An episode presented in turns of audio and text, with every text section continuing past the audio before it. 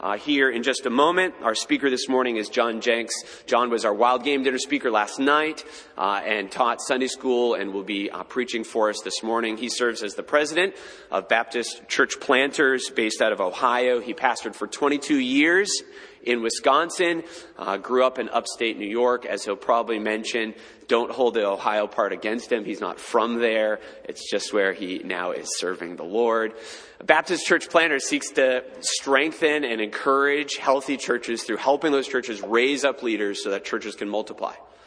Uh, and he's been something that we've gotten to know, kind of as a church, and myself personally, as we have sought to uh, encourage and help uh, Trinity Baptist Church there in Imlay City. Uh, Baptist Church Planters has been a big part of that, uh, helping that go smoothly by God's grace, and we're just grateful for their counsel and wisdom along the way. Uh, so Jon's going to come in a few minutes and, and open the word after a few more songs. Before that, though, let's read our scripture. Major on February 4th, 1980. He was hit head on, major head injury. All the left side of his body was completely broken. And as a fifth grader who loved God and wanted to walk with Him, I was trying to understand how to walk with Jesus intimately, that to know Him as shepherd, like we just sang so beautifully. And these kind of things rock you. You know, how is how would a shepherd, my, my parents are sold out to Jesus. They've left the family farm. They have left everything that's normal to follow you, Lord, because we love you. How does this fit? You know, I'll just tell you, Christ is a shepherd to a fifth grader. And he walked me through bitterness and through so many things that I could stand here today. Um, my dad's first church, he survived that. Um, lost everything from that year of schooling because he was in Bible college. He, he, had no memory. He lost six months. Uh, he has blind spots to this day, walks with a limp, uh, never has had free flowing speech like you or I might have. But God has greatly used him to plant several churches and rescue a church. Uh, and he has walked with Jesus. I mean, and when I think of that, why do, why do I share that today? Well, first of all, I just can never get past today. We always call dad on February 4th and are thankful to have had a dad. But most importantly, to have a dad that would walk with Jesus and a mom that did not quit in that when it was really bleak. And I'd love to share more of that story sometime. It fits with our passage. And, uh, and we just sang about him as shepherd and I just, I don't know. It says in Romans 4 that as Paul talked about Abraham, that um, by glorying, by giving glory to God, we strengthen our faith. So I think that's what I'm trying to do today is just enter with you in glorifying God as shepherd right from your story, because you know your story, and to say, He is and He will. Um, this is His character, this is His name. He will walk with us. And when we glorify Him like that, He strengthens us for we do not know what is next. it constantly changes. If you said that I'd be doing this today, I'd say, no way. I, I came out of my dad's first church thinking church was bogus. Like, I don't want to be a part of church. I knew Christ was real, but my dad and his loving and kind discipleship and other men and women that God put into my life shepherded me by God to understand that God's church is part of His plan. And you might be here reckoning with that. Like, it's hard to even be here from what I came from, you know, and you might be in those same turmoils. I understand. But God will shepherd you in that. And this passage is a big part of how the body does that together. It's really what BCP is about, as Pastor said. And you as a church, you have to know, I come here not to tell you anything, but just to say, stay at it. Because I know this is who you are. It's what you're trying to do. You have invested significantly in Imlay City, and we are thankful for that. That's how churches that are walking through difficult things can be helped. It's very book of Acts. That's why you've done it. And I would say to the credit of your elders, they have held things accountable. And we do that. We set marks of what needs to be accomplished by way of obedience. And that's rugged when you haven't been obeying in some of those areas uh, very repletely. And so that church is leaning into some of that. They've taken correction. They've been humble. They're working. And you've been patient and you've been serving. And I, I just have to say, that's why we love partnering with you. You know, it says on the screen, we're Baptists that's what you are, so it makes it comfortable to partner with you. And what do we do? We serve churches. We want to serve you as you serve Imlay and serve Imlay as they receive your help and work together. And our real goal in that is that as that church gets more established, maybe God would use the two of you to help another struggling church or to plant a church together. I can't know what God would want you to do. That's not our job as a mission. Our job is to help you as God shows you that path and as you walk it in obedience as a church. And that's just what we want to do. We're a young mission, only 30 some years old, and God's done some really interesting things in that. And I don't have time today to kind of unpack it, but God used our second president, who was that for a long time, to really establish and ground us and keep our doctrine clear, to put partners together so that we would have help. He gathered missionaries from other agencies that were um, dying or had quit. And so we didn't have a lot of our own missionaries that we sent as brand new missionaries, but God used this agency early on to gather. And so we have a huge amount of retirees that we serve. And I think it's awesome to do that. They are special people spread out around the country. And uh, that's just been an extra benefit that God has given to us as a mission. They help us think right and to serve correctly. The next president really understood that the local church in our circles was shrinking, was not discipling, and therefore there weren't missionaries going out. One of our sister agencies, Baptist Mid, during one of those years had only one new missionary. And they're a big agency. And so how does that change? Well, agencies don't send missionaries. You do.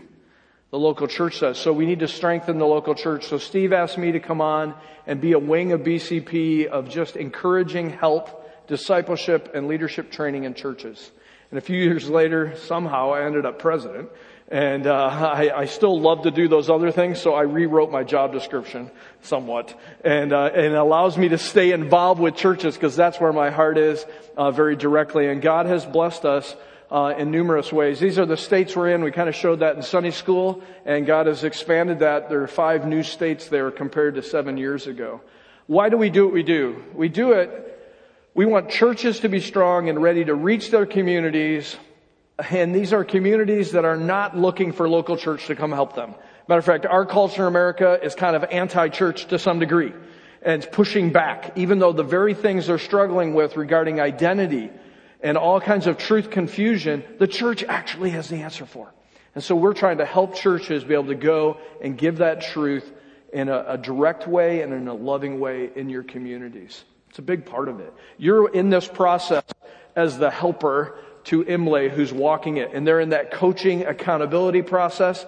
And because they lack a robust core, you have given some of your core to help them in an ongoing way for the next number of months. And we just, again, are really thankful that helps that church hopefully work at the Great Commission and put their concentration on that. I show Iowa because it's not Ohio, right? At least. And uh, so I show Iowa where we have circles of churches. Very similarly, up in the one corner, you see a little town called Pocahontas if you got really good vision. But Pocahontas and Emmetsburg, and you would be like Emmetsburg is to Pocahontas, where they, that church is actually replanting. They don't even meet on Sundays uh, right now, but they meet uh, in care groups during the week and they worship with the mother church and they're 30 minutes apart but that they're investing in very similar ways to you and god is having the gospel go out. There are two brand new Bible studies in that little town of Pocahontas where the gospel is being shared right now. That was not true when the church was meeting every week six months ago. So we're excited about that change.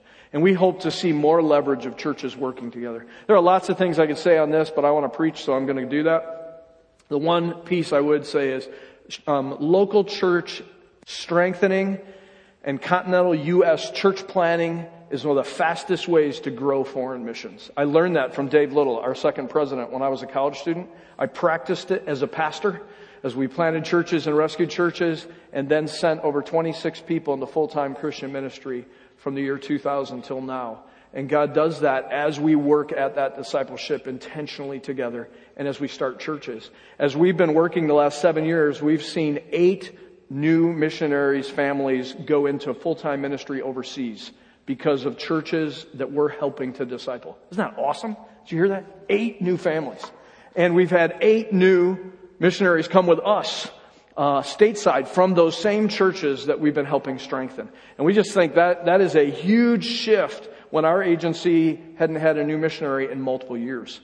And now we're starting to see the final piece that we hope for, and that is church planting. As this year we have our first two new church plants, one Hispanic and one English speaking um, just gets started in the last several months. We're excited. And again, from churches like yours that have been serving and working at discipleship and helping other churches, and we get to see God just do his natural book of Acts fruit. And uh, I look forward to how God's going to do that for you. I don't know what it should look like, uh, but I know it'll look something like that. Um, when I think about what we want to talk about today, go back to Titus chapter 2 if you would. And I think it's always good for a, a speaker who comes out of nowhere to tell you why he's going to speak on something. And I picked this passage because it has my attitude in life. And you'll see that in just a minute. And I picked this passage because it's been the bedrock. I preach this everywhere I go when I get a first swing.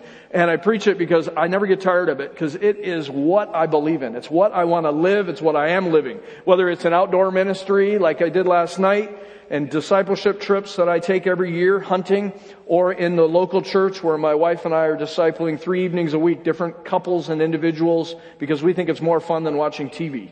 Just so you know. Okay? It's just a blast to meet with people and stir them up. And we don't have kids at home. We just have my, my father-in-law and he doesn't care. So we just fill our life because it's fun. It's invigorating uh, to the other pieces we do and it's a way for us to serve our local church even when I'm gone on weekends. When I think of this, I think of my pastoring.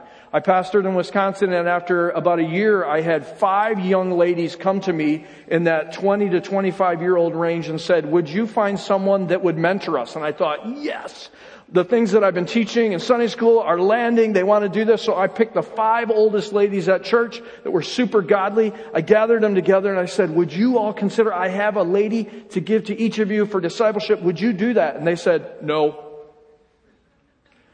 And I thought, I'm 25, like, what do you tell an older lady what to do? I can't, you know, really. So I went back to my office and I'm not a super emotional guy, like cry kind of guy, but I went back to my office and I cried. Because I can't disciple those five ladies. And it's supposed to be older women. You're going to see that in the passage. And I, I just prayed. And one of the ladies, she's so, so cool. She'd been a widow for 15 years and she was only 60 years old. She'd finished raising her teenagers. She was a public school teacher. She came back to me as a matter of fact Wisconsin woman and said, Pastor, I know you asked me to do that. And I said, no, but I was wrong. But I don't know how to do it. So if you'll help me, I'll do it. I'm like, okay, let's do this. I love people like this. They're just run by Jesus. And Mrs. Patel, she's a godly lady. She went home to heaven about two years ago in her 80s. I mean, just a beautiful woman of God.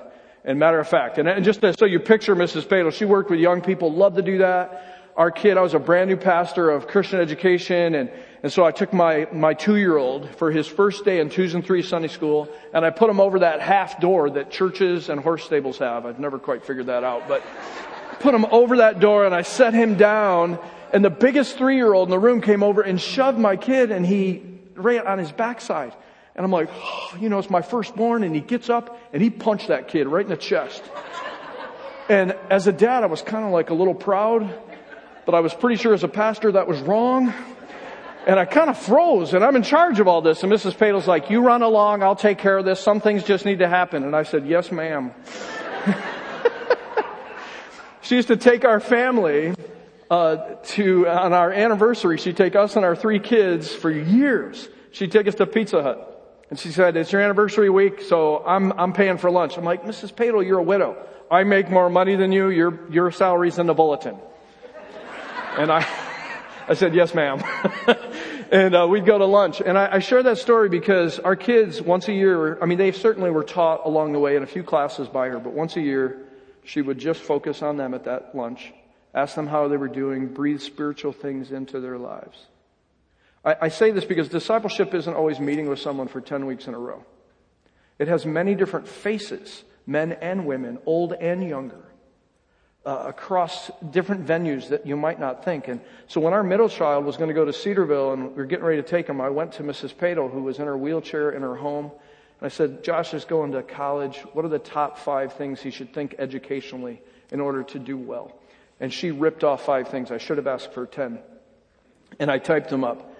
And about halfway to Cedarville, I said, Josh, by the way, the other day I interviewed Mrs. Patel and asked her, what are the top things you should think so that you would succeed at college? And here's what she said. And I got the first one out and he goes, Dad, stop. And this 18 year old kid pulls out some kind of device and types out these five things.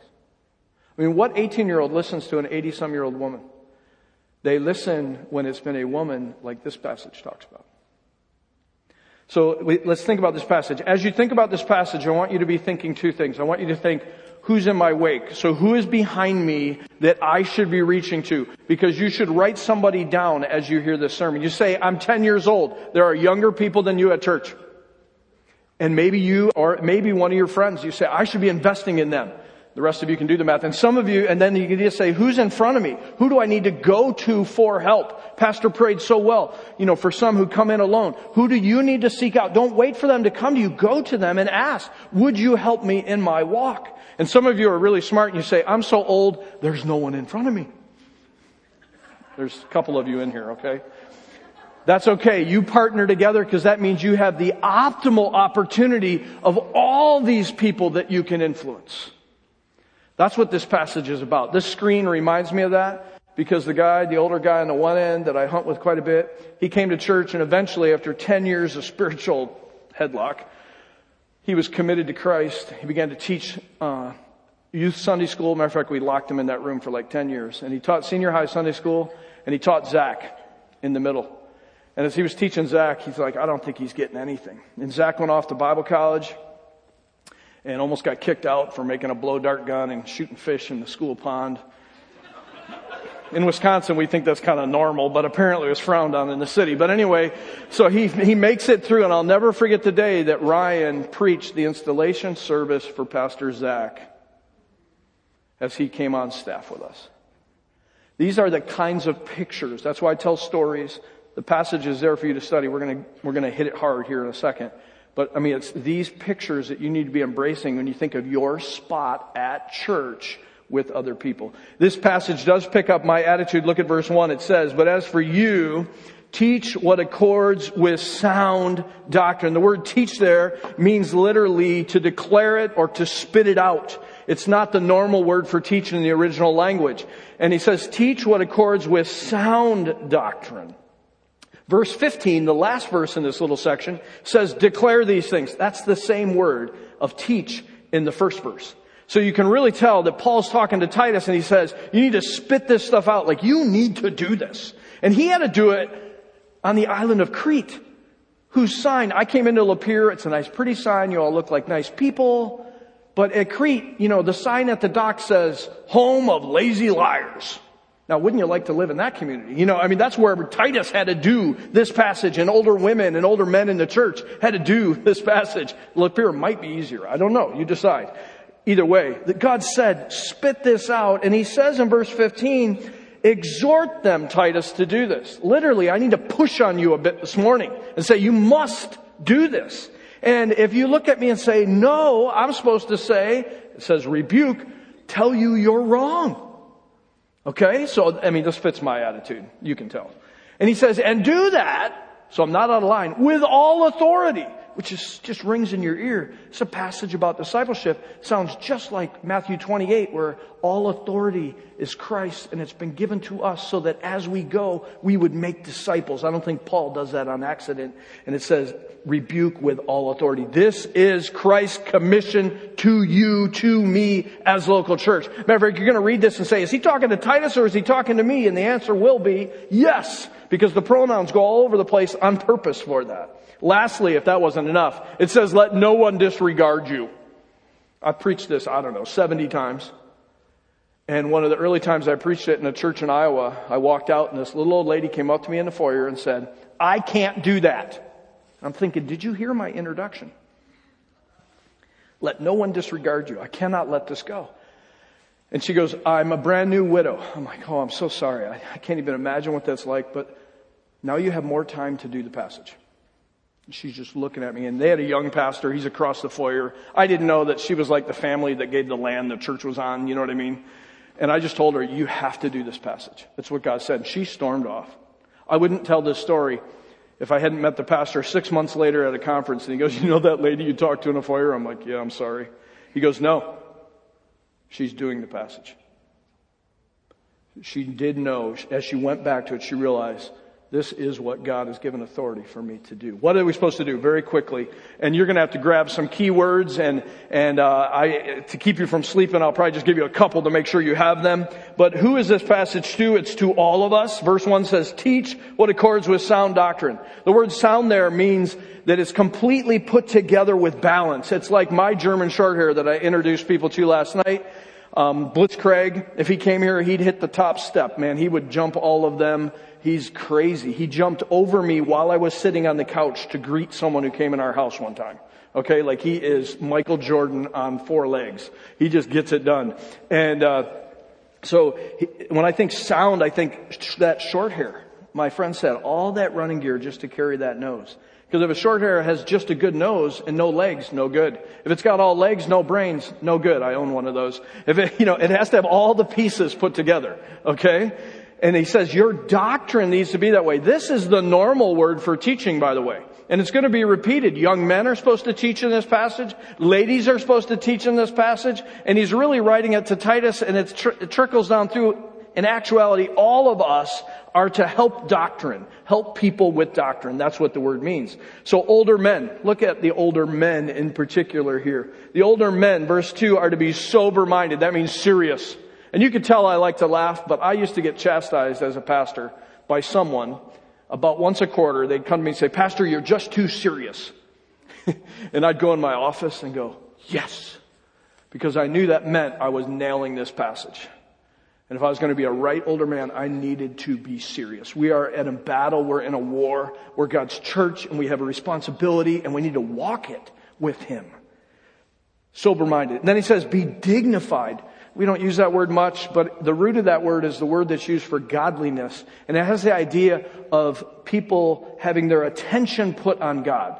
That's what it means to be dignified. So when people spend time with you, they walk away thinking about God you, you deflect their attention from hunting to God, from whatever you love to God, and dependence upon God. That's what it means to be dignified. Older men, we need to make sure we put people's attention on God. And he says, be self-controlled, older men. Every one of the people groups here are going to be told to be self-controlled. And young ladies are told twice in the passage. And I'll let you decide why. Self-controlled. And he said, old men, that means, by the way, not to be passionless, but to have your passion within the range that fits with God's desire. And he says, be sound. That's that German short hair word, okay? Be sound in your faith. I find as I get older, I get sound in my patterns. That's different than being sound in our faith. If I have sound patterns, a young man goes, I could never be like that.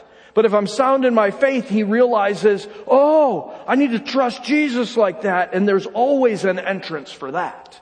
Sound, not in our patterns, but in our faith. And it will produce sound pattern. But faith must be primary. Without faith, it's impossible to please Him. Sound in our love. As we were working with drug and alcohol ministry stuff at our church and cross dressers began to come to church because they're trying to sort what in the world's going on. They didn't know Jesus. Is our love old men, talking to us, sound enough that I know how to love all people even that which is very unusual to me or very painful to me. Sound in our love and sound in our steadfastness. As I was preparing this sermon many years ago, uh, I was reading Winston Churchill's six volumes of World War II. I love it. It was great. In volume four, he's meeting FDR in Newfoundland. Our president, U.S. has not entered the war yet, and they're meeting to discuss how to do this. And and uh, Churchill sails in on the Prince of Wales, brand new, pristine battleship. And they meet, and they meet longer than they thought they would. And so they have church together. You can't even picture this happening today.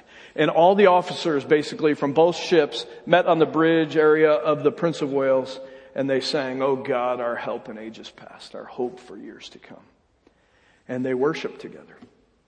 And in the book, Churchill, right after he talks about that, says, To think half the men in that service were dead in six months because the Prince of Wales sank in the Asian theater with almost every man lost.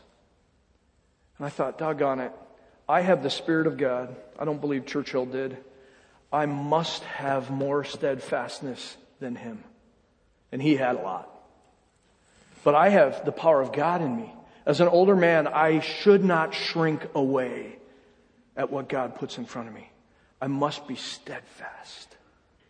Now, I hate to do this to you ladies, but I'm sneaking up on you because the passage says older ladies. My wife says I'm not supposed to say old lady in church, but I don't know what else to say. Okay? So, old women, whatever it says here, okay? It says older women likewise, which means everything I just said about old men, the women have to do. So let that settle. You need to be self-controlled, dignified, sober, sound of faith, love, steadfastness. But as per normal, the women always have a longer list. Can I get an amen? My wife seems to have a longer list than me. I sit at home and I'm like, honey, stop. Cause I just can't keep up. And she's still working. She's still going. I'm like, but you know, in this passage, I think they have the longer list because ladies in this passage have a difficult spot when men aren't on task. When men are on task, it works really well in church. Because women are to submit at church and in the home. That's what God had ordained. And so when men do badly, read the women's things with that in mind. What if, what if men do badly? What does a woman need? I think it's this, and I'm making an interpretive idea, so you decide. But it says women likewise to be reverent in behavior, because when men do bad, it's real easy to go, those men are nuts.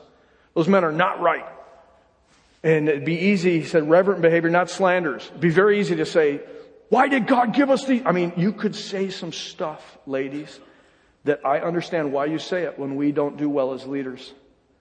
But this passage is saying older women don't do that. And if you say, I, but I want to, I don't know how to stop doing it, then go find an older lady. Because I won't be able to counsel you on that. Go find an older lady who will show you how to walk in those difficult spots that might be your home or might be a church that you're a part of. I doubt this church would be that way. Um, so he said older women do that. And don't be slave to much wine. Women have it a lot harder physically. They have children. Men don't go through any of that stuff. And wine was used to deal with a lot of those issues of having had a lot of children. And he says, you may need to use this stuff like this medicinally, but he said, if you're controlled by that, how will the young woman and the young man learn self-control? They won't. And he says of these older women, they are to teach, that's that word doctrine, teach what is beautiful. And we know they teach the young men and the young ladies because the young men do beautiful or good works in this passage. Where did they learn that? They learned that from the doctrine of the older woman. So older women, young men, you need to listen to your mother. That's what I'm saying. You need to listen to the older lady at church who's helping you. And you need to listen to the older man. So let me just quickly show what a young man, young woman to listen to. Young men, I'm going to do first. I'm going to do it out of order. Verses six and seven. He says, urge the young men to be self-controlled. Pull that passion in. Show yourself in all respects to be a model of beautiful work. So young men, you ought to come into church. You ought to go into your house at home and say, mom, pastor, mom, deacon, how can I serve? What would be helpful to the family, to the church, if I did this? That's what a young man is supposed to do. You model that good work. And show, he says to the young men, in your teaching. Young men, you need to speak doctrine to other young men. In particular, speak doctrine, but do it with integrity. In other words, you need to be obeying it. And do it with dignity. Don't put the attention on you, put the attention on God. You say, I don't know how to do that. Go to an older man. That's their job to show you how to fit that together. And verse 8, and sound speech. He said, make sure your teaching has German short hair. That's what that word is. Okay? that it has sound speech, that your speech fits together. It's not warped and just one thing that you care so much about, but balanced that you teach good teaching to your peers. Now the cool thing in this passage is, um, and both the young men, the old men, the young ladies, the old ladies, we're supposed to be self-controlled, but the young men and the young ladies have an outcome. And look at the outcome in verse 7. It says, do this so that an opponent may be put to shame having nothing evil to say about us. This still happens in this world. Um, our town was shrinking kind of like some of the Flint stuff that's happened around here where lots of businesses went away. And so we had a, a year and a half where a hundred people moved from our church for job transfers. It was not fun. And you have to absorb that. And you got to go win new people to Jesus. And it was rough for a few years as we worked at that. And uh, so during that time, we weren't making lots of money. So I knew my boys eventually were going to need to go to college. And I said, okay, I'm going to help you start a business. So I helped them start a business mowing yards. And they did that for years and God really used it in so many ways. But they finally, as one of them was in college, they finally got a zero turn mower. They were no longer push mowing and they thought, we have arrived. Uh, but they were mowing on that first couple weeks with this new zero turn mower and this lady who has like a Darwin fish on her car. She's not really a Jesus type person. Uh, she calls me. She goes, your boys broke my fence. I'm like, oh boy, that's not good. I said, did they, did they come and talk? Did they know it? Yes. Okay. Did they come and talk to you about it? Yes. Uh, did they tell you we would fix it? Yes. And I'm thinking, then why did you call me? So I said, why did you call me? And she goes, I don't understand why they were honest. Read what it says. A young man who lives right. My boys lived right that day. They don't live right every day, but they lived right that day so that an opponent may be put to shame having nothing evil to say. And I looked right at her on the phone, if you will. And in three sentences, I said, understand this. My boys sometimes fail at this, but they worship a king called King Jesus. And they live for him. And they must tell the truth. Well, that makes sense. I'll buy the stuff and you can fix it. Clunk. Did you hear what she said? That makes sense. A woman who didn't even believe God exists in one sense. God was preaching to her through the actions of young men. Young men, I'm telling you, lean into it. And very similar, young ladies, look at your section. Uh, verse 4b, it says to the older ladies, so train. That's the word that means self-control. And my daughter is very reserved and unemotional like me. You sense I'm not probably too controlled? Yeah. Seven technical falls my senior year of high school. You know, I was a naughty boy until someone landed on me finally. So my daughter, I remember distinctly my wife, when she, my daughter was a teenager, my wife would grab her by the shoulders and she would train her or self-control her. She'd go, Abigail, very gently, be quiet. you know, and she, it's the verb form of self-controlling someone. and she would slow her down, right? Now my daughter is a beautiful, controlled new wife today. And uh, she's still a handful, but in a good sort of way. And, uh, and because her mother, as an older lady, worked at helping her be trained and to, as it says, verse 5, to be self-controlled. But he says, train the young women to love their husbands and children. Uh, newsflash, men, your wife will not naturally like you. Because the passage here is the word like. Uh, she's not going to like you. She may choose to love you because it's a God ordained thing, but she does not naturally like you. Sometimes she wants to choke you. Um, I couldn't believe that until I started studying this, and my wife's like looking at me. But why? How does my wife like me? She was trained to be someone who could like me. Uh, it's not natural. It's part of being discipled. And as you look at this passage and you're thinking about who's in front of me and who's behind me, you need to be ready to help a young lady, older lady, on how to like their children and their husband. Because it takes skill to do that. It takes biblical truth and help from God. And you say, I'm not sure I know how to do that. Go to that older lady. And teach them, it says, to be self-controlled, pure, no slander. That goes with the word earlier for ladies. To be working at home, literally, that word means guard the home. It has nothing to do with employment. I just say that. It means guard the home. My wife, first 10 years of our marriage would say, Jon, if we keep going down this path, this and this and this is going to happen. And I would say, oh my goodness, you're overreacting. And I was wrong. Like all the time. And after 10 years of marriage, I decided to listen. And our home ran so much better. Because my wife had been trained, discipled to be someone who could guard the home and see that balance. Work at home, kind, submissive. That means walk behind. It doesn't mean you agree with everything, but you're walking behind them that. Why? What's, what's happened? That the Word of God won't be reviled. I uh, coached and then was president of American Legion Baseball. It was my way to reach 15 new families every year in our town. I loved it. And so as president, we'd serve and watch the games as the young men played. Our boys were already graduated. And my wife would help me with that. So she'd be in the stands and I'd finish what I was doing. And in Wisconsin, by the third inning, all the men are drunk. So then I'd go sit with my wife. I'd talk with them for the first few innings and then I'd go sit with my wife and we just enjoy each other. And every year, multiple times, people would come to my wife, men and women, and say, you two seem like you like each other. and my wife loved that. She'd go, oh, we do. And here's how we've been able to do that. And she would lay out truths from this passage. And if she was really being bold, she'd use the word submission because it's just so weird in our culture. And she'd do that. And no one ever laughed at her. They always said, that makes sense. The word of God was not reviled because my wife, did you notice I just called her a young woman? Did I do good?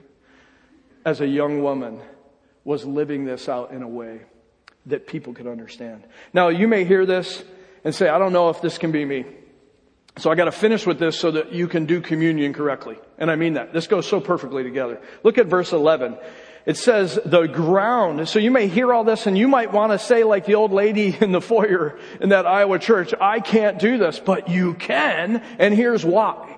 Not that I taught you the things you need to do, but verse 11, for the grace of God has appeared, there's no verb literally, salvation all people, which doesn't mean all people are saved, but it's a, God's grace is so replete that you have what you need to obey what we just talked about. And in addition, verse 12, the grace of God, this gospel trains us. So you said, I never had a good dad. Doesn't matter. The gospel will train you. Coming to the table in just a moment will train you because you'll look at the gospel elements and go, I must live that. I must speak that. And you'll be doing this passage. It trains us what? To renounce undignifiedness or ungodliness. It trains us to renounce worldly passions, to live self-controlled. We've seen that word four times already. It, the gospel trains us in this if we listen to the gospel that we have so surely believed. It trains us to be upright and to live dignified or godly lives right now. And it teaches us how to wait for our real future in heaven. How do we do this? Because this blessed hope and glorious appearing of our great God, He gave Himself for us to redeem us from lawlessness. He pulled you out of wrongness and set you up to disciple rightness in your own boots and with others and to purify us. And by using us then as pure people that are being developed by Him to help others, the church be pure. I'll give one last illustration because I don't want to take too long, but it was outdoor weekend here, wild game dinner, so I thought, you know, there really ought to be a duck call in church. Don't you think? See, when my son was 10 years old, he came home from a wedding as a persecuted pastor's kid and said, when I get married, I'm wearing jeans and a flannel shirt. and he says, and when my bride walks down the aisle, I'm going to play a duck call. And I never like to dampen my kid's spirit, so I just said, uh, what if she doesn't want that? She will. so for his wedding, I went to a guy that I had been discipling, who my son had led his daughter to the Lord. This man and his wife came to Christ soon after, and he was taking 20 oxy a day. And he finally came to me as a new believer and said, I, I can't, I can't join the church. I said, Pastor, why aren't you getting baptized? He goes, cause I'm, I'm hooked on oxy. I'm like, join the church and then if you don't get off it, we'll discipline you out. I said, that's how God uses this. Okay. I said, you don't have to be good to get into church. You just gotta be following Jesus. Okay? And God will do the rest. And he got serious about it. And he got clean. He's a trustee at that church today, 12 years later. Uh, so for the wedding, I went to him because one of the things he did is start making duck calls when he was getting clean because he could do it with his daughter, rebuild his relationship with her as a teenager. She had lived with us. He's rebuilding that relationship and keeping his hands busy. And I went to Kurt and I said, Kurt, I want to make duck calls. They're, they have a burgundy wedding, so let's use Heartwood, make duck calls for all the groomsmen, the dads, and the grandpas.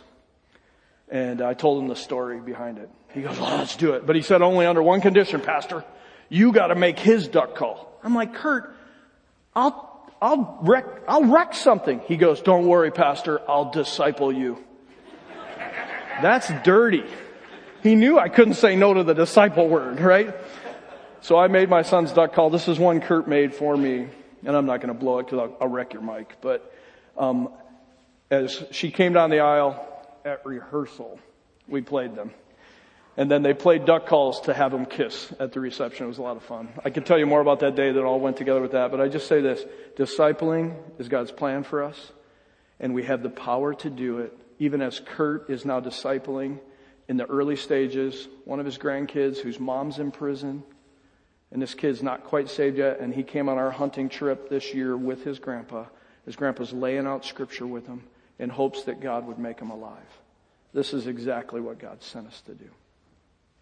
Lord, I just pray that as we enter worship, other elements right now, that you would use your gospel to affirm what we have said from the word today, and that people would have a boldness that is not their human nature, but that is by faith from you, and that they would be patient and just capture the very next piece of obedience that you want them to do in this. In Jesus' name, amen.